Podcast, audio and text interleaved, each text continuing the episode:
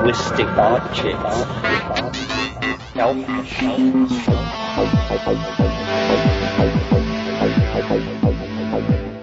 Greetings from Cyberdelic Space. This is Lorenzo, and I'm your host here in the Psychedelic Salon. And today we are going to begin to hear some of the talks that have been sent in by some of our fellow saloners. As you know, a few weeks ago I mentioned that I was looking for some as yet unheard McKenna talks that haven't been found on the net before. And uh, the response has been quite good. In fact, uh, I now have dozens of hours of Terence McKenna workshops that uh, I, for one, haven't heard before. So today I'm going to uh, begin to play some of that material. But first, I would like to thank Visionary Temple and uh, longtime salon supporter Dharma Awakenings for their very generous donations to the salon. Your uh, support is appreciated more than you can know, you guys. And uh, most of all, I appreciate you both joining me here each week, uh, you and your friends, uh, along with the rest of our fellow saloners who together are making an attempt to uh, add a little sense to the world right now. Also, uh, I want to thank uh, Brian Pitkin, who sent me many, many hours of uh, what for me is all new material. In fact, uh, he sent so much that uh, instead of giving it a pre-listen before podcasting it, I'm just going to listen along with you, and uh, hopefully there will be ever more new ideas and combinations of thoughts that make Terence's workshop so interesting, even after you already know a lot of his rap. Now, from what I gather from this first tape that I'm about to play is that uh, this workshop was held sometime in 1994 uh, over a long weekend at Esalen Institute. You know that place. Uh, those are the people who so very carelessly allowed Terence McKenna's entire archive rare books, papers, manuscripts, works in progress, everything. Everything was lost to fire due to the carelessness of the people to whom the archive was entrusted, but that's another story. The intention of this workshop, apparently, uh, was to focus on the human imagination. And uh, I think Terence does a good job introducing the subject. Uh, however, as you'll hear in a moment, it didn't take long for the participants in the workshop to begin to skew the lecture in uh, an interesting variety of ways. So uh, let's join them now. I can't imagine uh, a domain of human endeavor that isn't impacted by the imagination. I mean, teasing the imagination apart from the talking monkey is not an easy thing to do. Imagining ourselves without imagination is itself a paradox. Uh, and yet, you know, what is it? And and why is it, if you take the view that uh, biology does nothing in vain and evolutionary economics are incredibly spare, then why have this faculty that allows one to command and manipulate realities which do not exist? I mean, that's, to my mind, the basic function of the imagination. Some people might argue and say, well, for most people, the imagination is the coordination of mundane data. In other words, if I work this hard and if I have this much money, can I afford that car? To my mind, this is not putting great pressure on the human imagination. Uh, the human imagination, as I uh, suppose it, is uh, almost an extension of the visual faculty. Uh, imagination is something that one beholds, something that takes, people speak of castles in the air or something like that.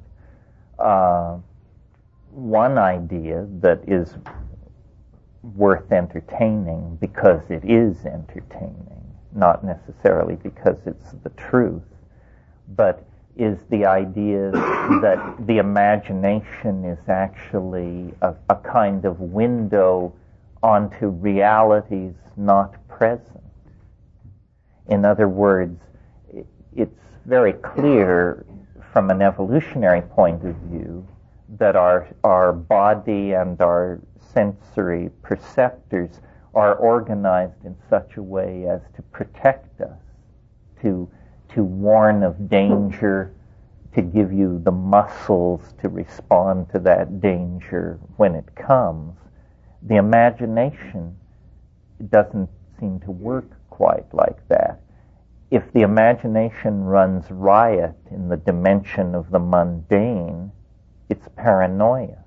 In other words, if you believe every cop on the corner is looking at you, every chance heard comment uh, is about you, the imagination is in that situation pathological. It is taking the raw data of experience and giving it uh, a maladaptive spin. So then, uh, where is the imagination appropriate? And it seems that it is most appropriate in the domain of human uh, creativity. That, uh, in fact, separating art from imagination is simply the the exercise of separating uh, cause from effect. Art sculpture, poetry, painting, dance, is, is like the footprints of where the imagination has been. And you know, the abstract expressionists, uh, uh, Pollock particularly, always insisted that a painting, a, a Pollock is not what the process is about. The process is about making a Pollock, being Pollock, the act of creation. What the rest of us are then left with is a, a husk, a tracing, uh, something left behind which says, imagination was here. Imagination acted in this place. And this is, uh, this is what is left. Uh, a very interesting thing that's going on in physics at the moment is, and I don't want to spend too much time on this because it's slightly off subject, although it certainly is fascinating. Uh, the great bridge between art and science that was supposedly built in the 20th century hinged on this thing called the uncertainty principle. Uh, it was the idea that as you know more and more things about certain aspects of a system, an atomic system in this case, certain other parts of it lose focus and become less and less clear. For example, if you know velocity, you don't know position. As you hone in on exact position, velocity becomes smeared out and probably more ink and more breast beating has been shed over this aspect of modern physics than any other. Now, to the great embarrassment of all the people who held workshops and wrote books and pontificated on this matter, it appears that this is what it always looked like fuzzy and confused thinking. And that uh, the Heisenberg uncertainty principle, or rather the Heisenberg formulation of the quantum theory, uh, is uh, now not to be preferred. The preferred understanding now is the version of quantum theory formulated by David Bohm. The difference between these two theories mathematically is precisely zero. There is no difference. But they make different assumptions. And the reason originally the Heisenberg formulation was preferred was because it was felt that this uncertainty principle, which was a hard swallow, was not as hard to swallow as a piece of baggage which the Bohm theory carried embedded in it. And that piece of baggage was called non locality. The two theories produced identical mathematical descriptions of nature, but one had this uncertainty principle in it. The other had built into it non-locality. Non-locality is the idea that any two particles that have been associated with each other in the past retain across space and time a kind of uh, connectivity such that if you are if you change a physical aspect of one of these particles the law of the conservation of parity will cause the other particle to also undergo a change at the exact same moment even though they may by now be separated by millions of light years of space and time. This was thought to be so counterintuitive, so preposterous, that the Heisenberg uncertainty principle was, was chosen as the lesser of two evils. But it turns out, over the past 10 years, experiments have been done in the laboratory, not thought experiments, actual apparatus experiments, which secure that non-locality actually is real.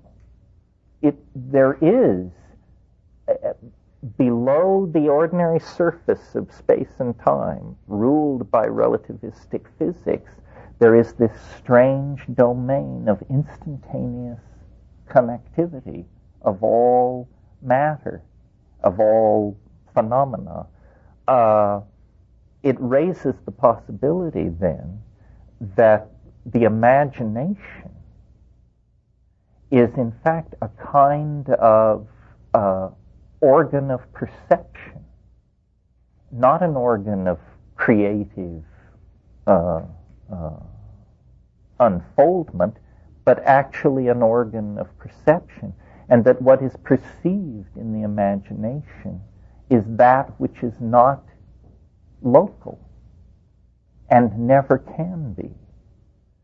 So uh, I, I myself am up in the air about this, or as you get to know me better, you will see I don't feel the need to believe or disbelieve, to proclaim this true or untrue, uh, but it is useful at this stage for understanding uh, our mental life.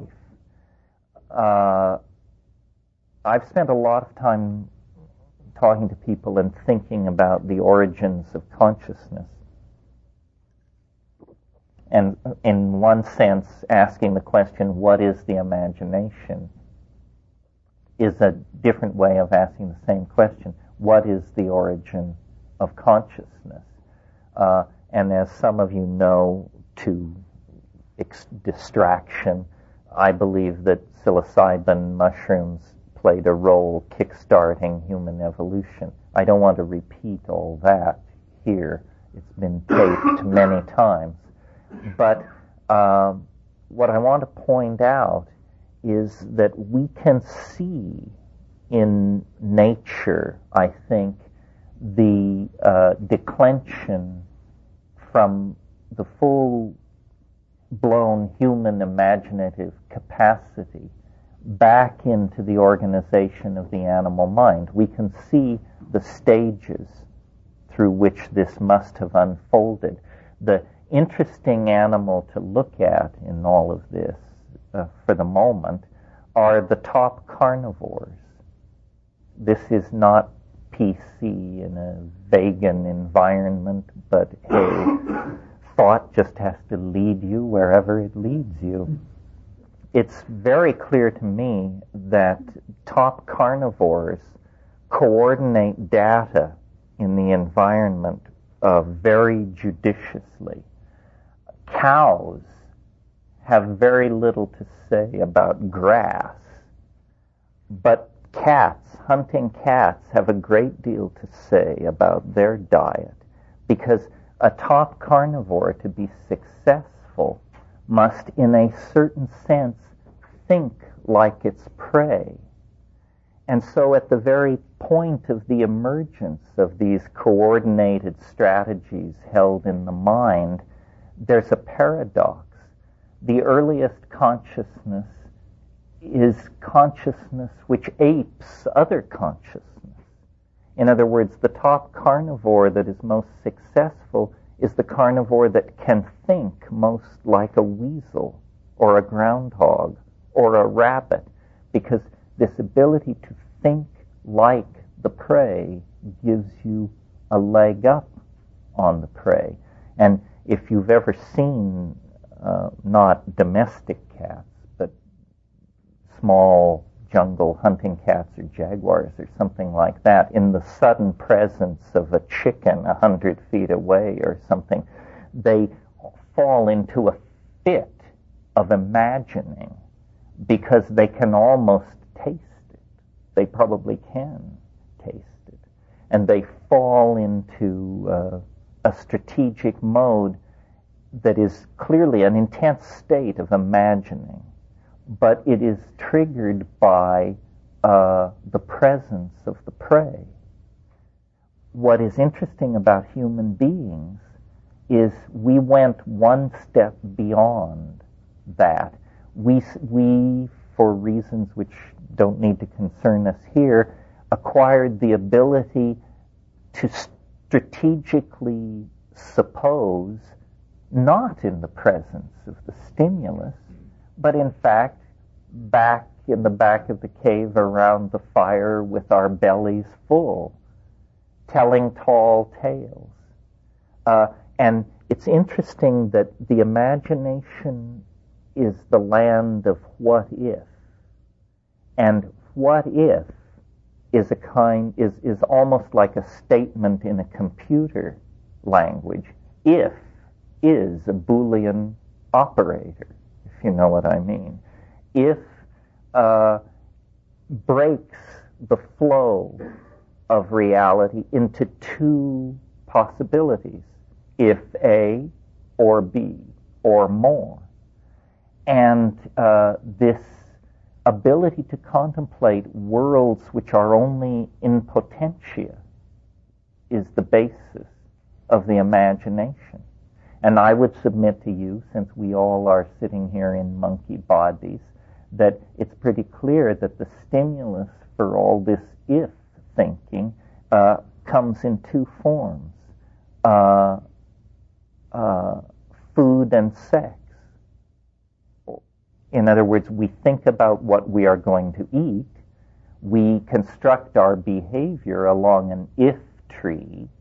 If I go to the water hole, if I take my sharpened arrows, if I lie in wait, if the gods favor me, I will bring down dinner.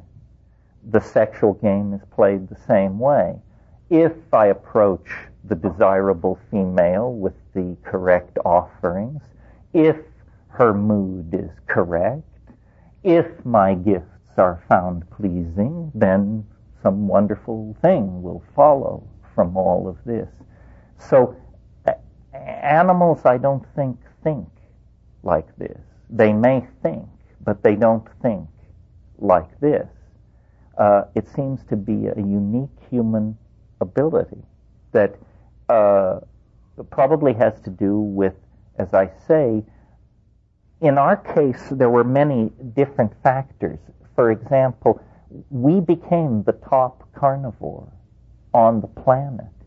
But who would have placed their bet on, on a monkey to be the top carnivore when there were saber-toothed cats walking around that weighed 1,100 pounds?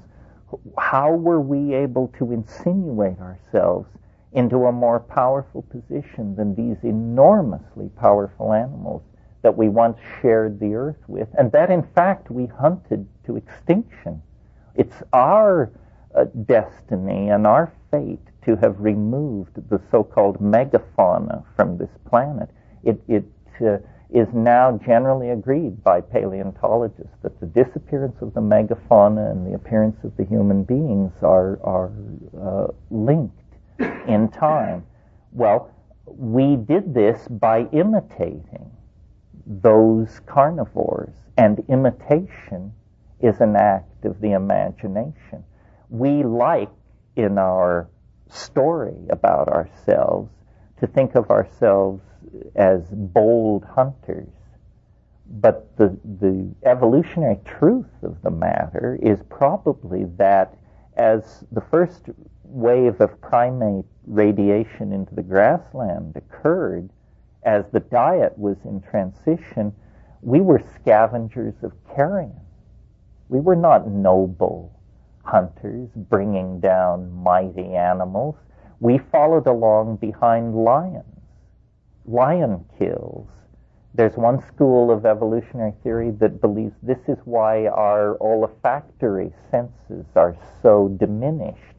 Because, quite frankly, we had our face in rotten meat for a million years.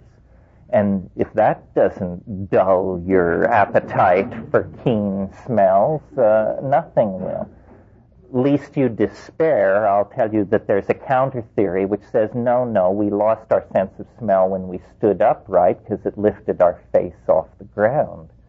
Uh, in either case, there seems to be the idea that when you get away from the olfactory action, the, the uh, uh, energy to support the maintenance of that sense collapses.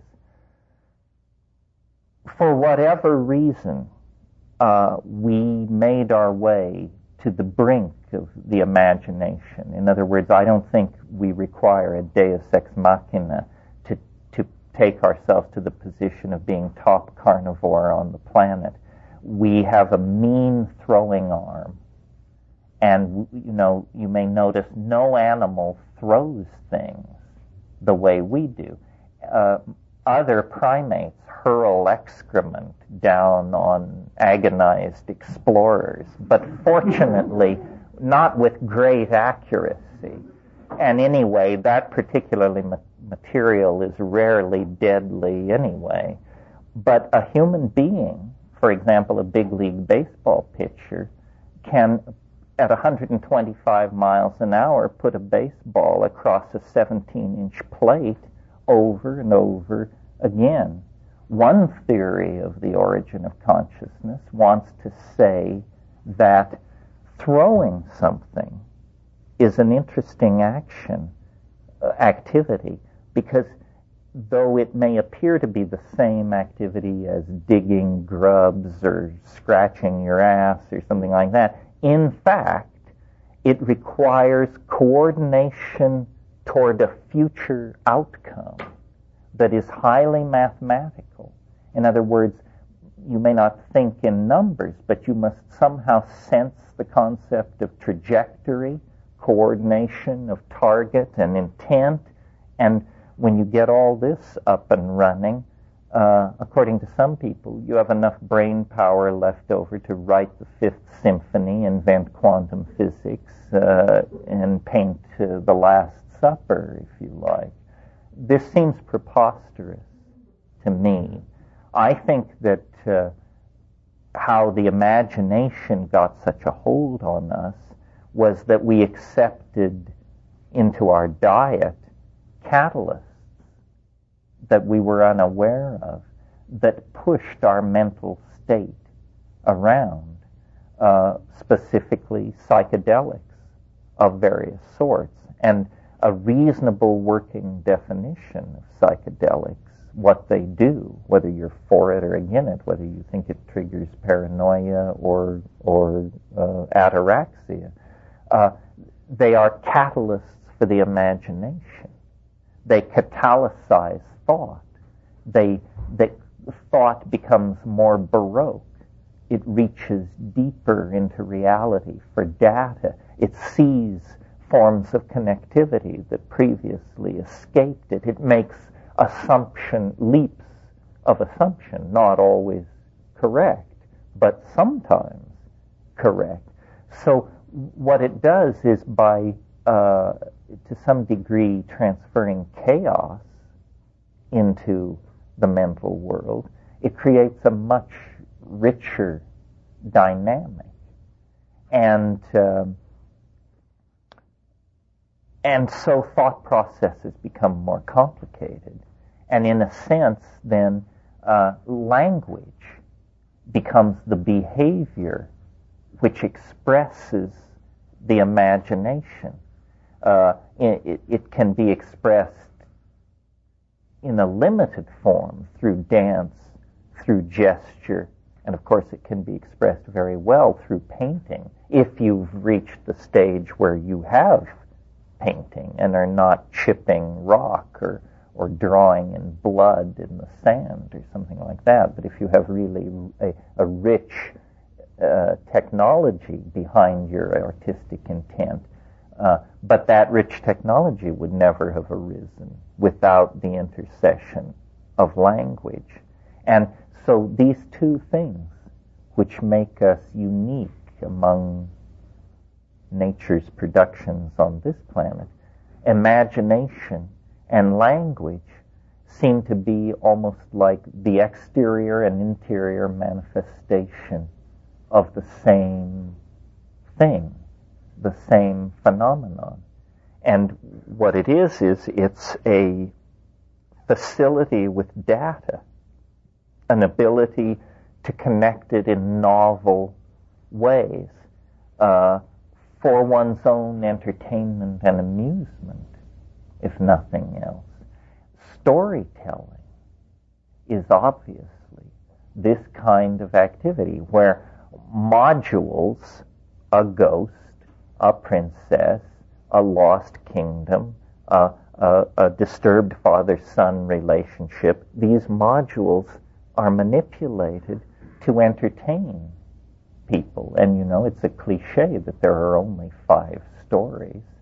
And I think Robert Graves in The White Goddess argued there's only one story. And we keep telling variants of this story over and over again. Well, uh, the, what history then is, or what culture is, is um, the the phenomenon that attends the rise and spread of the imagination in the human species. But because the imagination works on this what if model, it always tends toward idealism. In other words, it, it, it is not simply a, a networked process. It's a networked process with a vector field. In other words, it's going somewhere. It, it's not just a random walk. It's headed somewhere. We idealize. If you're going to play the game what if, uh, most people who are psychologically healthy don't sit around entertaining dire possibilities. What if I get a terrible disease? What if I'm run over by a truck? No, people say, what if I make a lot of money? What if I meet somebody who gives me a lot of money? And it, you know, it begins to tend toward idealism. And we are obviously uh, ruled by ideals and ideas. Uh, we haven't found a good one yet, but we certainly have sacrificed a lot of blood and time in the process of discovering a whole bunch of bad ideas. And we haven't lost our faith in ideas, even though human history is the record. Not one idea has survived from the distant past uh, in its original form. Uh, and some of the most persistent ideas, I would argue, are some of the most pernicious ideas. I mean, the idea of man's inherent uh, uh, flaw, that's an old, old idea, and how much suffering has existed because of it. Uh, but culture then is the record of the human imagination. Well, that's fine. That is of interest to anthropologists and somebody else who knows. What gives the whole thing a lot of bite is that more and more the imagination is where we spend our time. Uh, you know, there's a lot of talk these days about virtual reality, a, an immersive state of the art technology in which you put on goggles and special clothing or enter special environments and then you are in artificial worlds created by computers. And this is thought to be very woo-woo and far out. But in fact, if you're paying attention, we've been living inside virtual realities for about 10,000 years. I mean, what is a city but a complete denial of nature? And say, no, no, not trees, mud holes, waterfalls, and all that. Straight lines, laid out roads, uh, class hierarchies reflected in local geography, meaning the rich people live here, surrounded by the not so rich people, all served by the poor people who are so glad they're not the outcast people. Uh, so, uh, you know, urbanization is essentially the first of these impulses where society leaves nature and enters into its own private Idaho. Uh, and uh, the the growth of cities and the growth of the uh, uh, immediacy, I guess you would say, of the urban experience has been a constant of human evolution since urbanization began.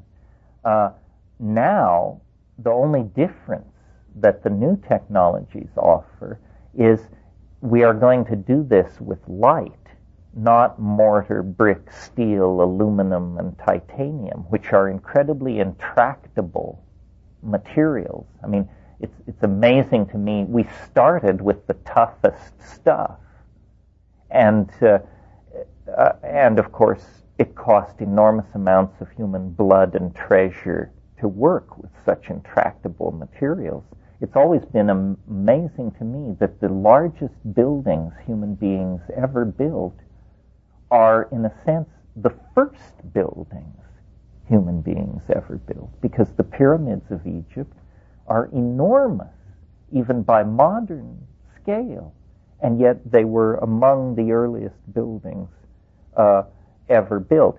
In virtual reality, the difference between a hundred story building and a ten story building is one zero. That's all in a line of code you specify 100 over 10, and you get a 100 story building instead of a 10 story building. Uh, what this should tell us is that in the domain of light, the intractability of matter is overcome. And so we are on the brink of a time, we are, we have arrived, we are at the time where the human imagination now need meet no barriers to its intent. And so we are going to find out who we are. We are going to discover what it means to be human when there is no resistance to human will. Now, uh, I, this is, I suppose, like a litmus test for paranoia. I, is this going to be a nightmare of, you know, uh, 24 hour a day sadomasochistic pornography? Or is it going to be, uh, will we ver- literally build heaven on earth? Knowing what I know about the human animal, I suspect it'll be both and uh, because we're not going to get everybody marching in the same direction on this, and one person's hell is another person's heaven. Uh, but the imagination, which to this point has been a human faculty and uh, uh, the consolation of artists, is about to turn into real estate. You know, as real as any real estate there is and uh,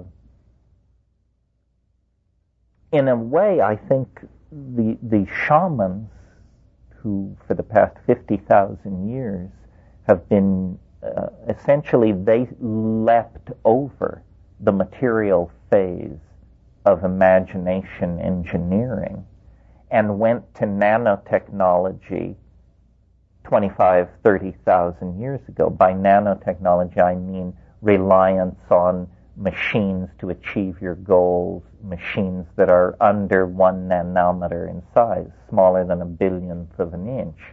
Uh, they, we don't think of drug molecules as machines, but in fact they are machines, and they perform their work in the synapse like machines. So shamanism didn't use matter to build its realities. It, it was more sophisticated than that. It directly addressed the capacity of the human mind in the presence of unusual neurochemicals to produce unusual uh, phenomena and unusual uh, sensoria of experience. Now, what's happening is these two strains of development the, let's call it the pharmacological, nanotechnological, low tech, natural, shamanic path, and the high tech, material manipulating, macro physical technologies are encountering each other and meeting in the domain of the modern computer. And uh, th- this, this is fascinating. The world is becoming more and more defined by the imagination. And those of us who are involved in, in creating this, I think have the feeling that it has in it a kind of built-in dynamic toward finality.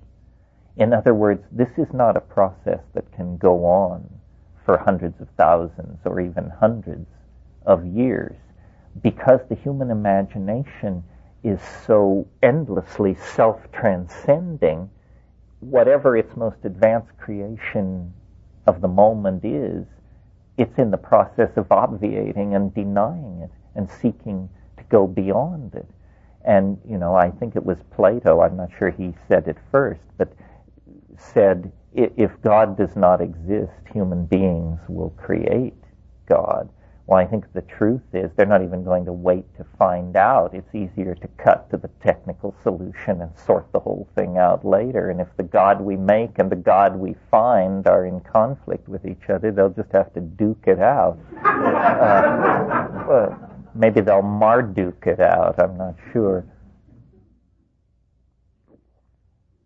Because uh, you know uh, there's a wonderful phrase in uh, Myths, Dreams, and Mysteries, a book by Mircea Eliade, where he's talking about powered flight of all things, the Wright brothers, and he says whatever we make of this as an engineering feat, it speaks volumes about the human psyche's desire to transcend itself infinitely, and so you know in a sense, the powered flight is a psychological breakthrough because man flies. Well, then, spacecraft, we break beyond the embrace of gravity. And these, these technological breakthroughs are always presented in terms of overcoming some set of boundary constraints imposed by nature. And in virtual reality, all boundary constraints are overcome by nature, just as in the imagination.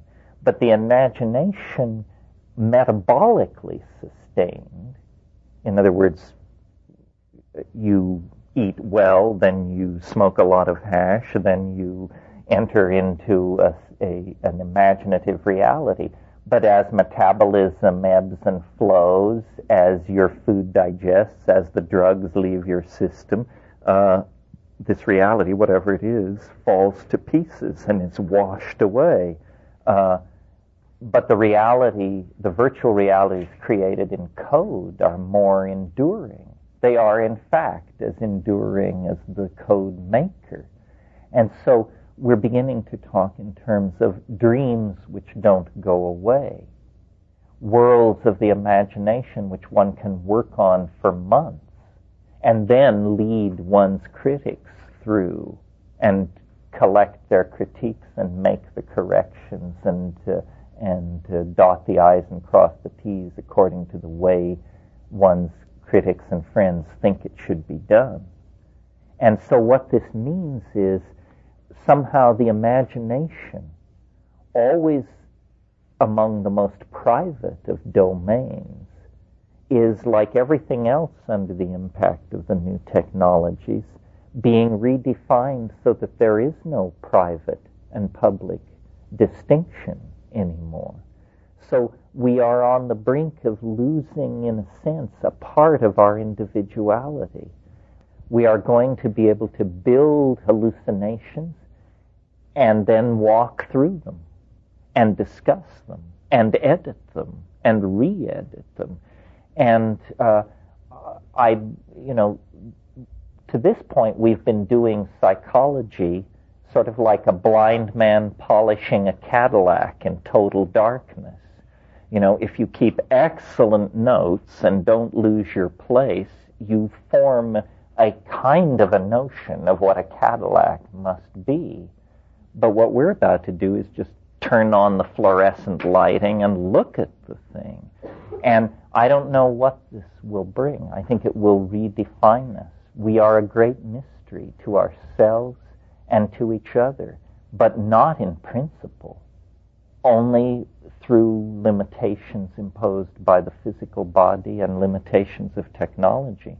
And so I think, you know, what our yearning for community, for collectivity, for telepathy, for universal human understanding is in a sense going to be self-fulfilled by simply opening up the imagination, not as a private dimension, but as a public and shared dimension.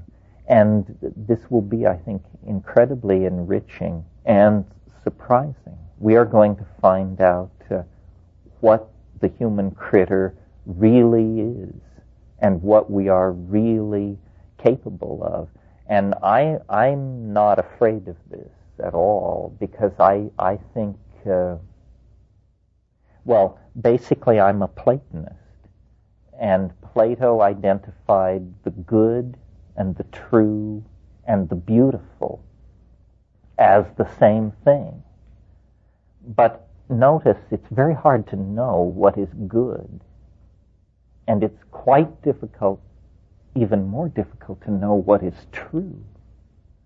But it is intuitively understood what is beautiful.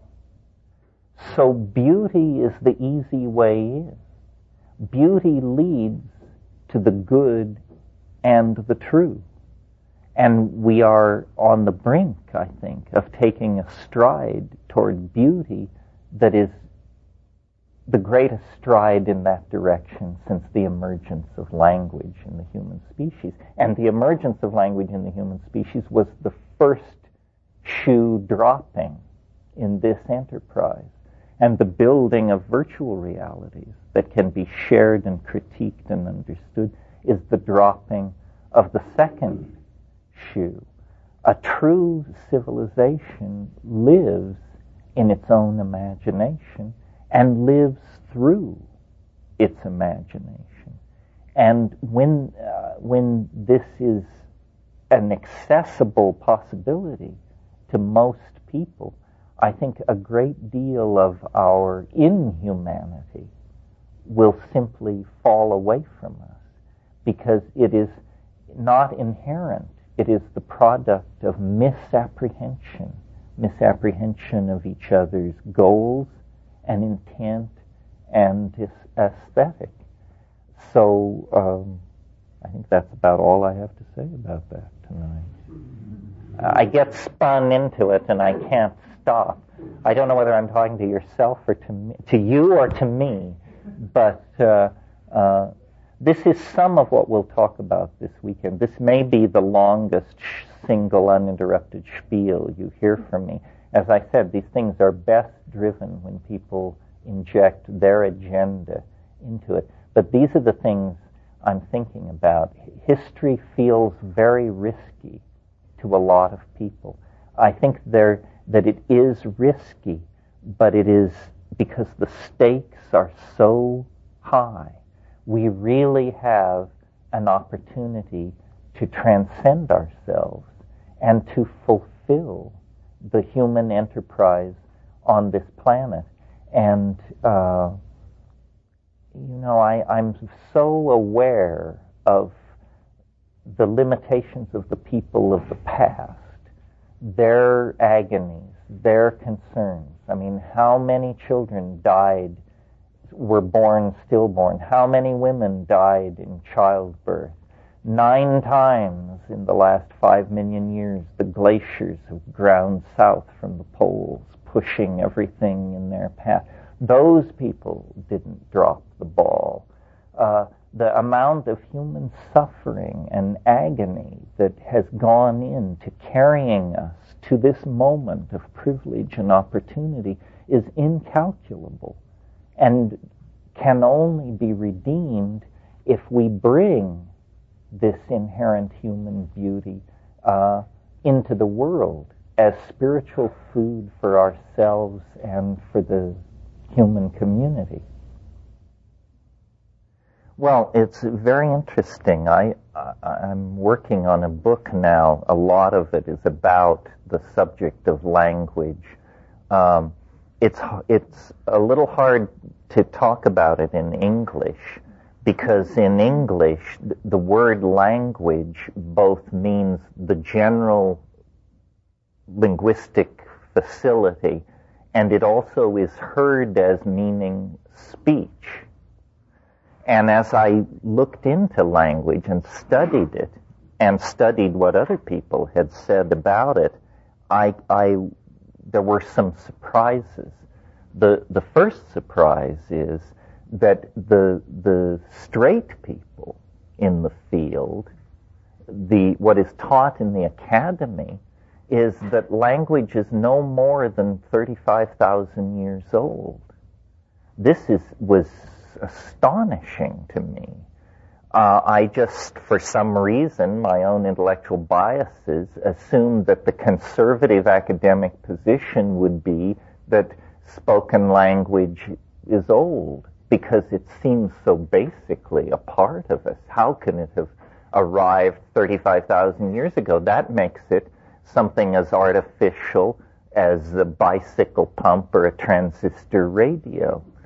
Well, the problem here is that this word language is misheard in English. So in writing this new book, I had to make a very clear distinction. Language is old. Honeybees do it, dolphins do it. It's even possible when you think of chemical communication that flowers and ants do it nature is knit together by communication, which has rules, has syntax, and so is language. If you've ever stood in a in a rainforest or any species dense environment, it's alive with signals, with sounds, with odors uh, that are carrying messages. These things are not just produced for aesthetic effect. Uh, they are have intended hearers and, and so forth and so on. But, and language in human beings is old because we know that we evolved from pack hunting primates, socialized primates, that had, as we observe the behavior of primates alive in the world today, very complex repertoires of signals.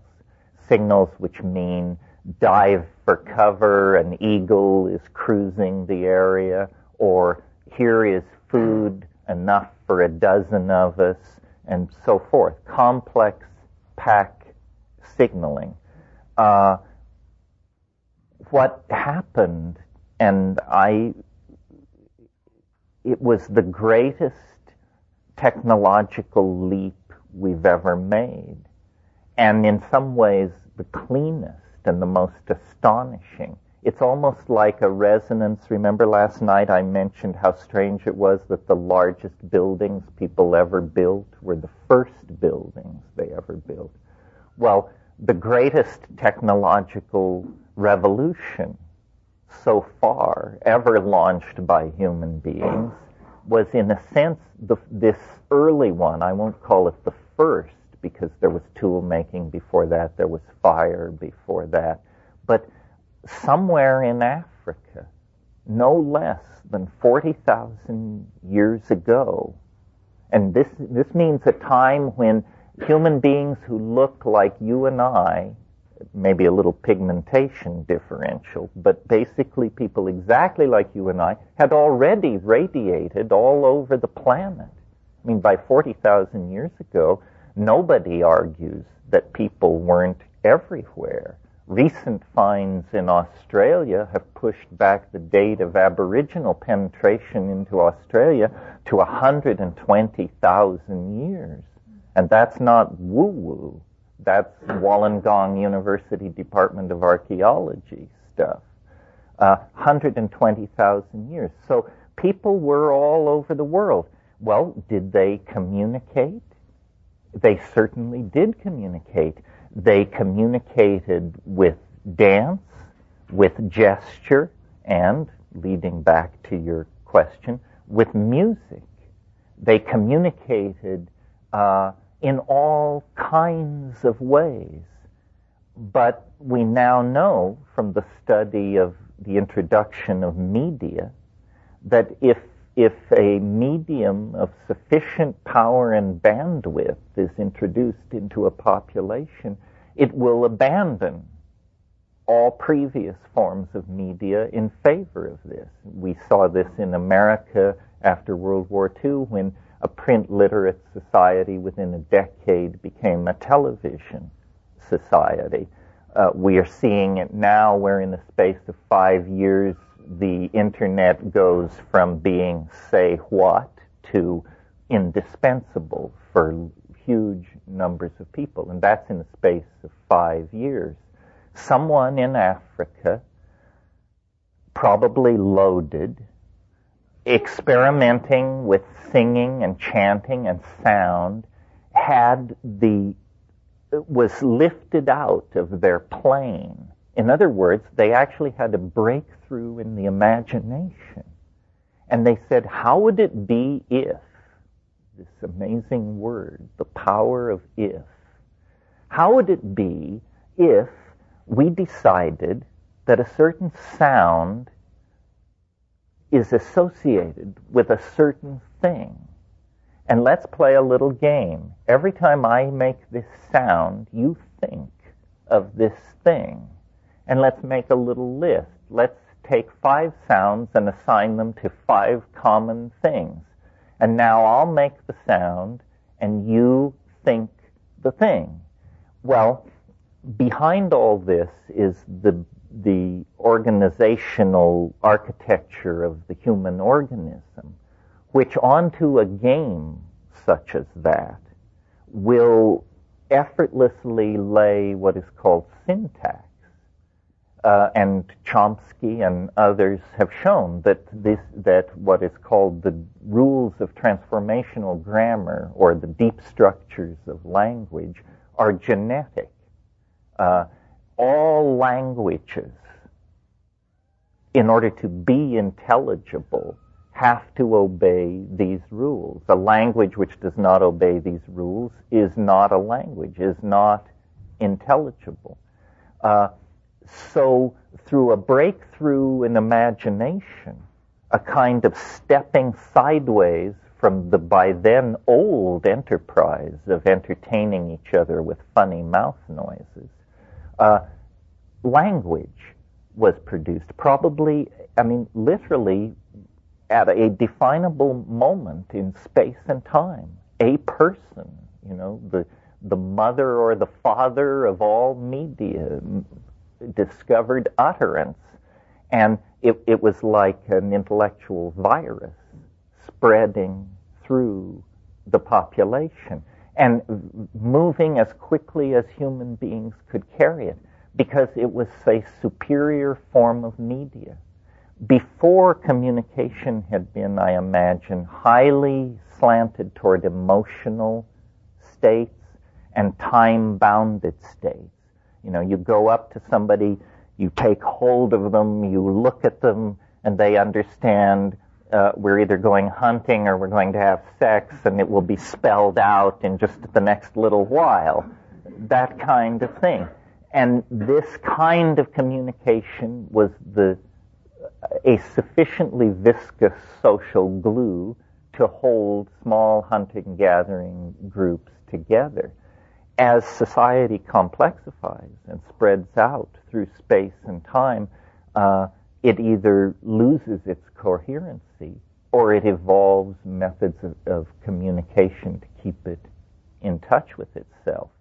I am not a linguist. I read a lot of this linguistic literature without really understanding it. But I know that the people who give their lives to this believe that they can extrapolate the rules of spoken language of the Indo-European, uh, uh, uh, of modern European languages to reason backward toward a language that was spoken 12 to 10,000 years ago called Indo-European or Proto-Indo-European.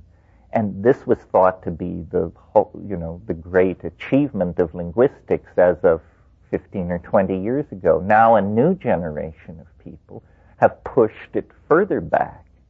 There is a language called Nostratic that was spoken on the Anatolian Plateau and across southern Europe 15 to 25,000 years ago. And now people like Shavroshkin at Stanford, and uh, this is, was all done by Russians, by the way. The Russians hold the high ground in linguistics. It was the Russians, it was Russian insights that cracked the Mayan language too.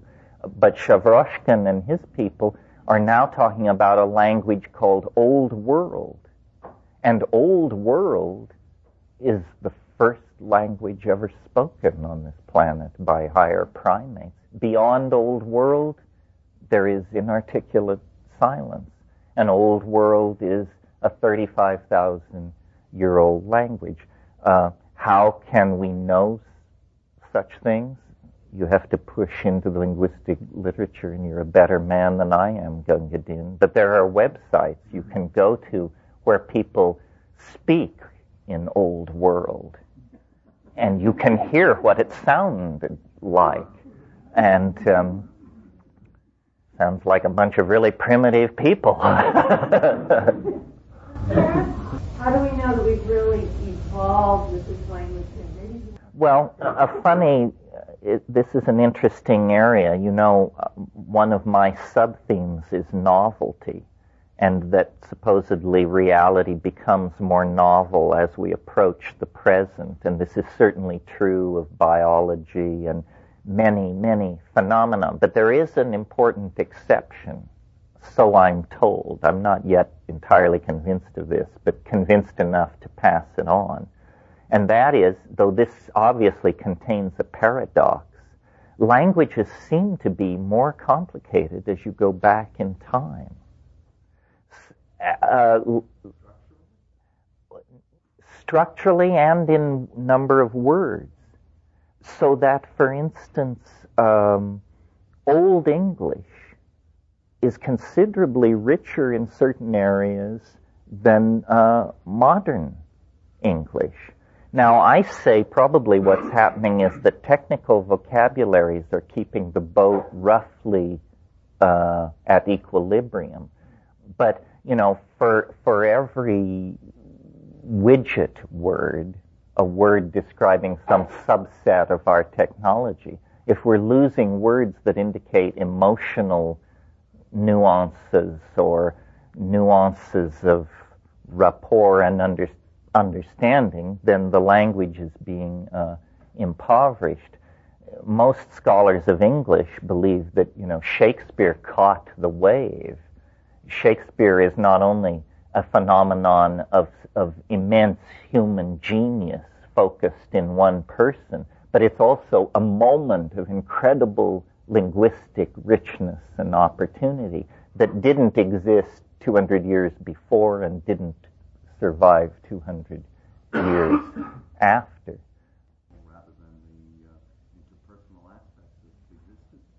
Well, but as I lay in the tubs at Esalen, a vast vocabulary of subtle gradients of interpersonal states of angst, longing, need, rejection, triumph, and defeat are passed in front of me.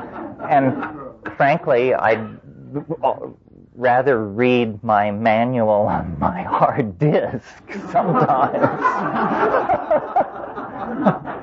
but I'm a tough nut to, to crack. Um, but this does lead on to, to an aspect of all this that I wanted to talk about, which is language is, I mean, I'm sure you've heard it said, it's a double-edged sword because it liberates as it enslaves. All clarity is achieved uh, by the sacrifice of um, true identity. You know, the world is actually a messy and difficult to articulate place.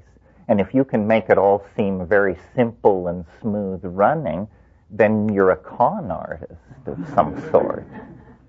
Yeah, I mean. I've always said, as soon as I speak, I already lie.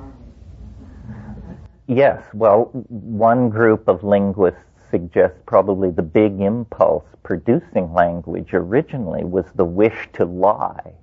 uh, said, if only I could deceive people more. and I always, you know, along this line, the, the wonderful thing which Winston Churchill said uh, at the height of World War II, uh, he said, truth is so precious that she must always be accompanied by a bodyguard of lies. Uh, that's an interesting point of view. The truth is not something you trot out and show everybody.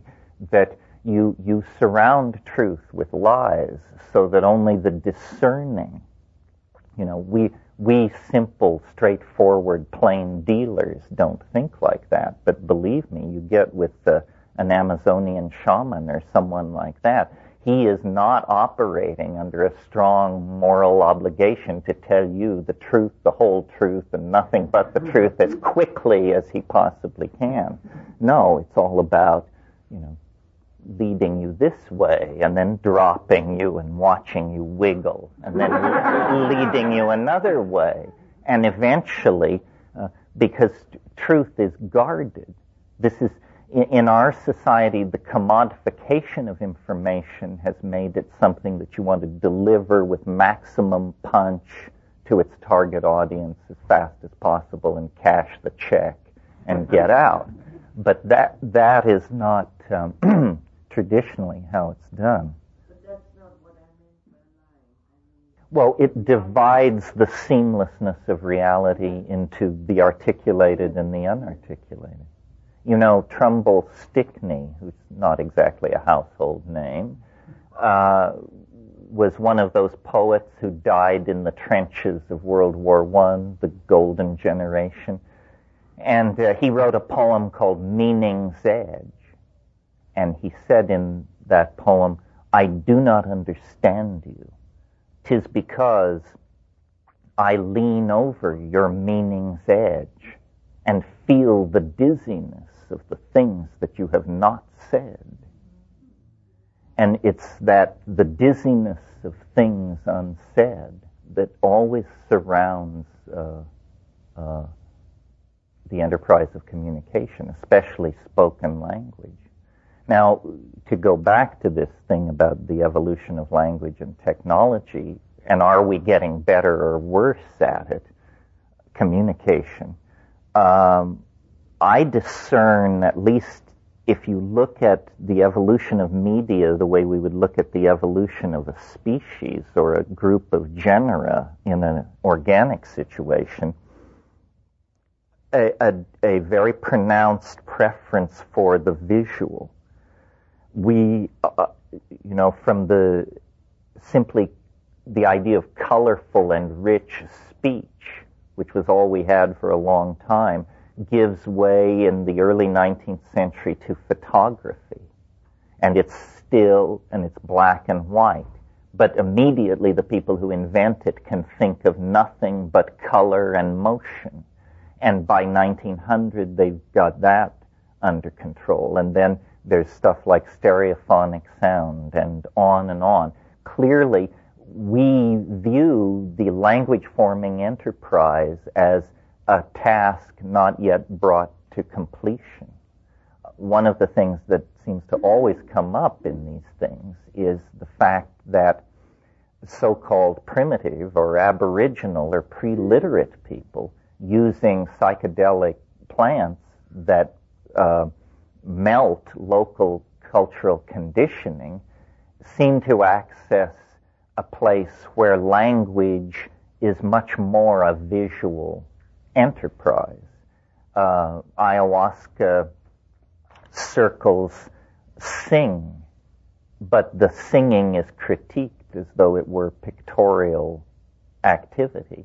In other words, the, after the shaman stops singing, you hear people saying, I like the part with the orange spots, but I thought the olive drab magenta section was self-indulgent or something like that.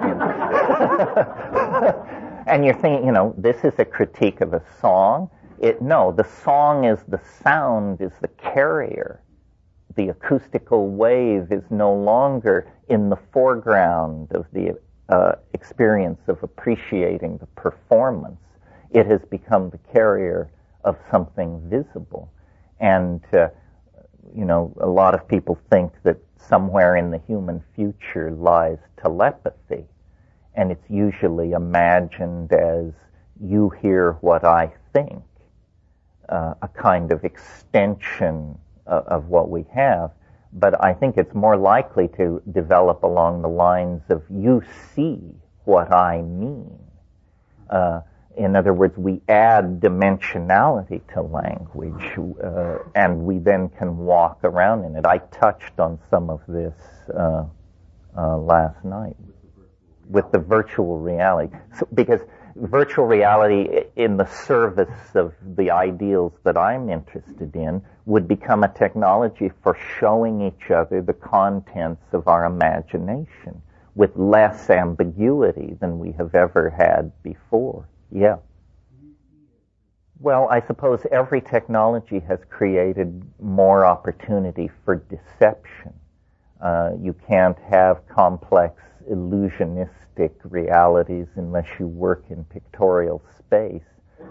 Yes, I don't think these technologies will reform uh, the human character. Also, I'm not sure subterfuge is a major part of art it certainly is a major part of, of legerdemain. Uh, every sentence is essentially a conjuration. And, you know, the rabbit of meaning is pulled out of uh, the hat of constructive syntax. So uh, you, you cannot have uh, truth unless you allow for the possibility of error you know, this is the point that illuminates why predestination is a waste of time. Predestination is the idea that the universe is a kind of film and it's running and it's all determined how it's going to come out and there's nothing anybody or anything can do to affect it. God created it and it's unfolding. Well, the, uh, the thing that makes predestination theory worthless in my estimation is notice that if that's true, then you think what you think because you can't think anything else. And that puts the enterprise of seeking truth in a preposterous position. In order to seek truth, one must have the option of screwing up. And uh, then it's the dichotomy between the screwing up and the finding truth that creates the sense of dynamic uh, existential completion. Well, this is now you're at the cutting edge. I mean, yes, yes, and yes. Sound is the fourth dimension. Uh, sound is a very effective way for transducing energy into the body the body is virtually transparent to sound. Uh, the mushroom said to me once, apropos of absolutely nothing, it said, uh, what you call uh, man, we call time. And time and metabolism. Metabolism is permitted by time, and somehow time is caused by metabolism. And then sound is in there as an energy transducer.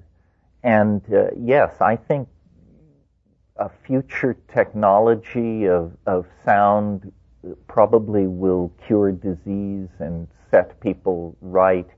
All this business that goes on in shamanism with blowing on the body and projecting sound into the body, obviously some of it is misunderstood and marginal and showmanship, but at the core, uh, sound is, I think, not yet been given its complete role in all of this.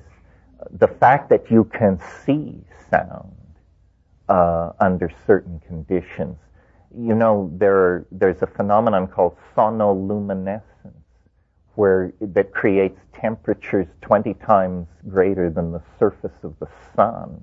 This is done in a test tube by simply using acoustical waves and bubbling fluid to collapse and create extremely brief high pressure states. Um, so, sonoluminescence, there's a website you can visit. Uh, isn't there always? yeah, yeah, Al. Uh, well, I guess what I'm sort of saying is that once you have the concept of of nanotechnology, then you see that drugs and prosthesis or computers or tools are are categorically migrating toward each other. You've probably heard me say, uh, you know, the only difference between computers and drugs is that one is too large to swallow. and and our best people are working on that very problem. Uh, so uh, yeah, I th- I think that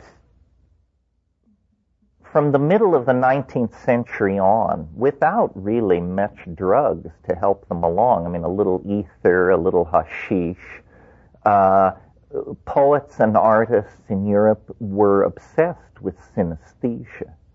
Uh, there's a wonderful New Yorker cartoon, maybe some of you saw it. Uh, a bunch of guys in suits are sitting around what is obviously a corporate boardroom and in the background there's a profit and loss chart, and it's clearly headed into hell. And the chairman of the board is saying to a small smiling man sitting at the other end of the table, You're right, Higgins. A deliberate disordering of the senses worked for Rimbaud, but would it work for us? so this is a reference to a symbolist poet of, of the 19th century and, uh, and the belief that we need to erase the boundaries between the senses and create a synesthesic, a hallucinogenic, a psychedelic, if you will, reality. I mean, the late 19th century, the pre-Raphaelites, the Jugendstil impulse, that was all like uh, you know, they could smell psychedelics in the air of the future. They couldn't quite get high, but they were definitely bird dogging in the right direction. So, uh, yeah, the the trick, if we're going to design our own states of mind, is to make sure that we don't dump the baby out with the bathwater. We want the net to be as haunted as possible. We don't want to lose its atavistic connections back into the darker resources, recesses and resources of, uh, of the unconscious. That's why Bill Gibson's novel Neuromancer is so prescient, because here it is this super technological fantasy, but at the center of the net, the gods of voodoo are reappearing. And uh, I, I came to the realization thinking about the internet, um, you know, the other is within us.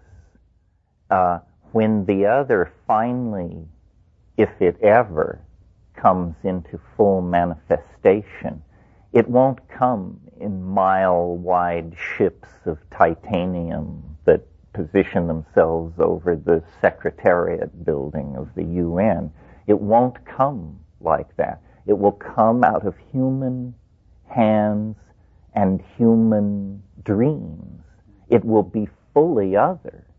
I'm not copping out here. It will be fully other, but it can only be built through us. This addresses what I was beginning to get at last night when I talked about non-local information. The alien is real, but the alien is not here in the stupid sense. The alien can only manifest itself through us. But this probably means that given a sufficiently resilient technology, it can manifest completely through us.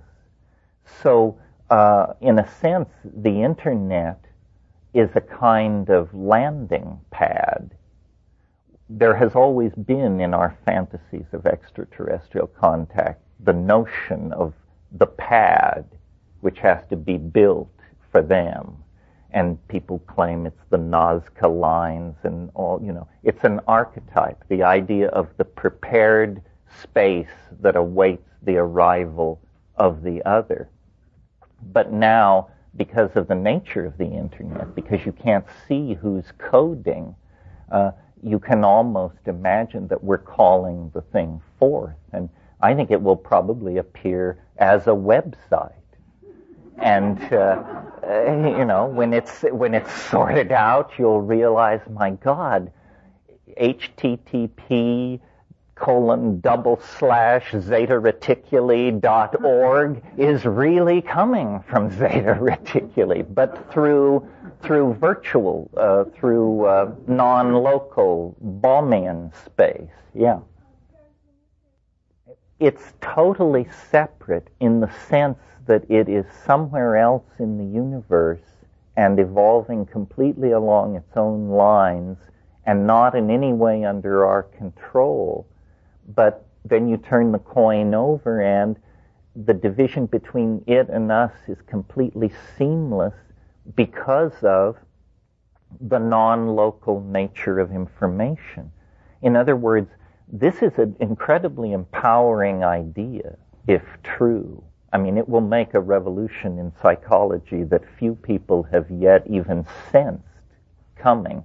What we're talking about here is putting the Jungian idea of the collective unconscious first, expanding it to the size of the cosmos, and then showing with physics exactly how the trick is done.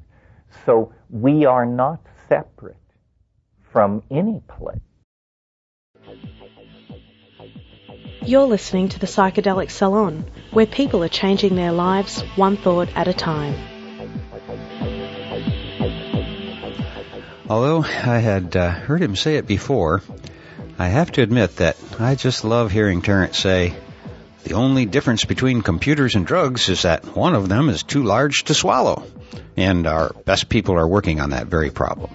uh, back in 1994, that uh, probably seemed like just a lot of hyperbole, but with the advances being made on a daily basis in the art and science of nanotechnology, it's looking more and more to me like uh, his poetic metaphor may one day become an actual reality.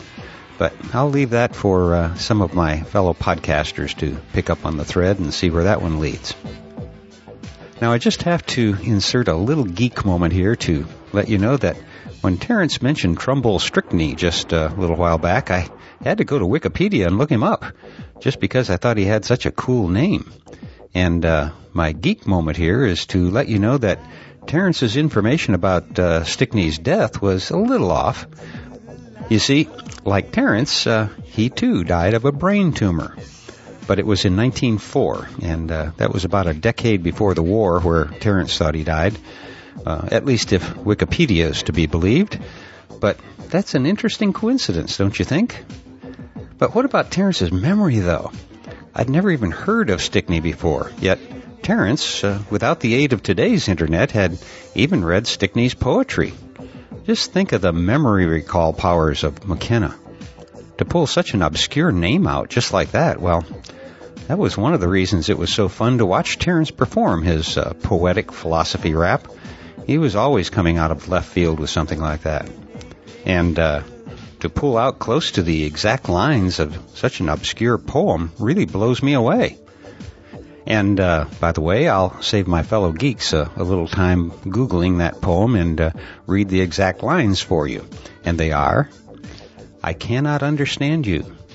Tis because you lean over my meaning's edge and feel a dizziness of the things I have not said.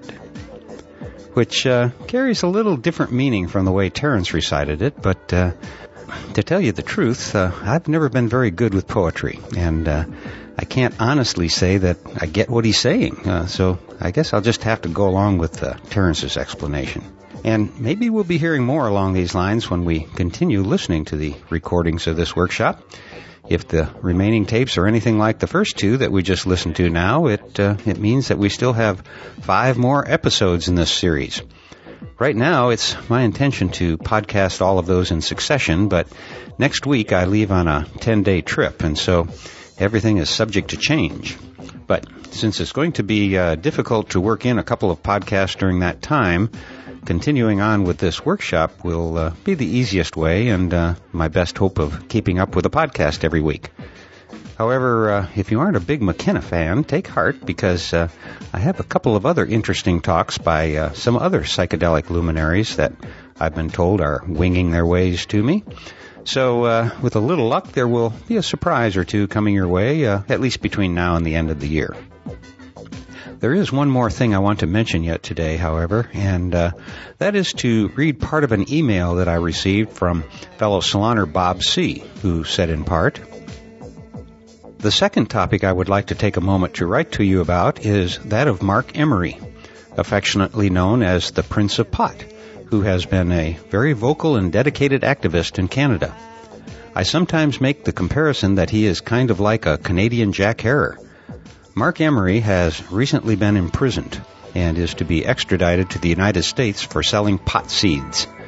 The DEA is responsible for the arrest, and uh, the selling of seeds is not even illegal in Canada. Marc had been paying taxes as a legitimate business for years without hassle from the government. For selling and mail ordering the seeds to U.S. customers, he is being held responsible for all of the plants and product those seeds are believed to have led to. Upon arrest, he was to be extradited and given a lifetime imprisonment.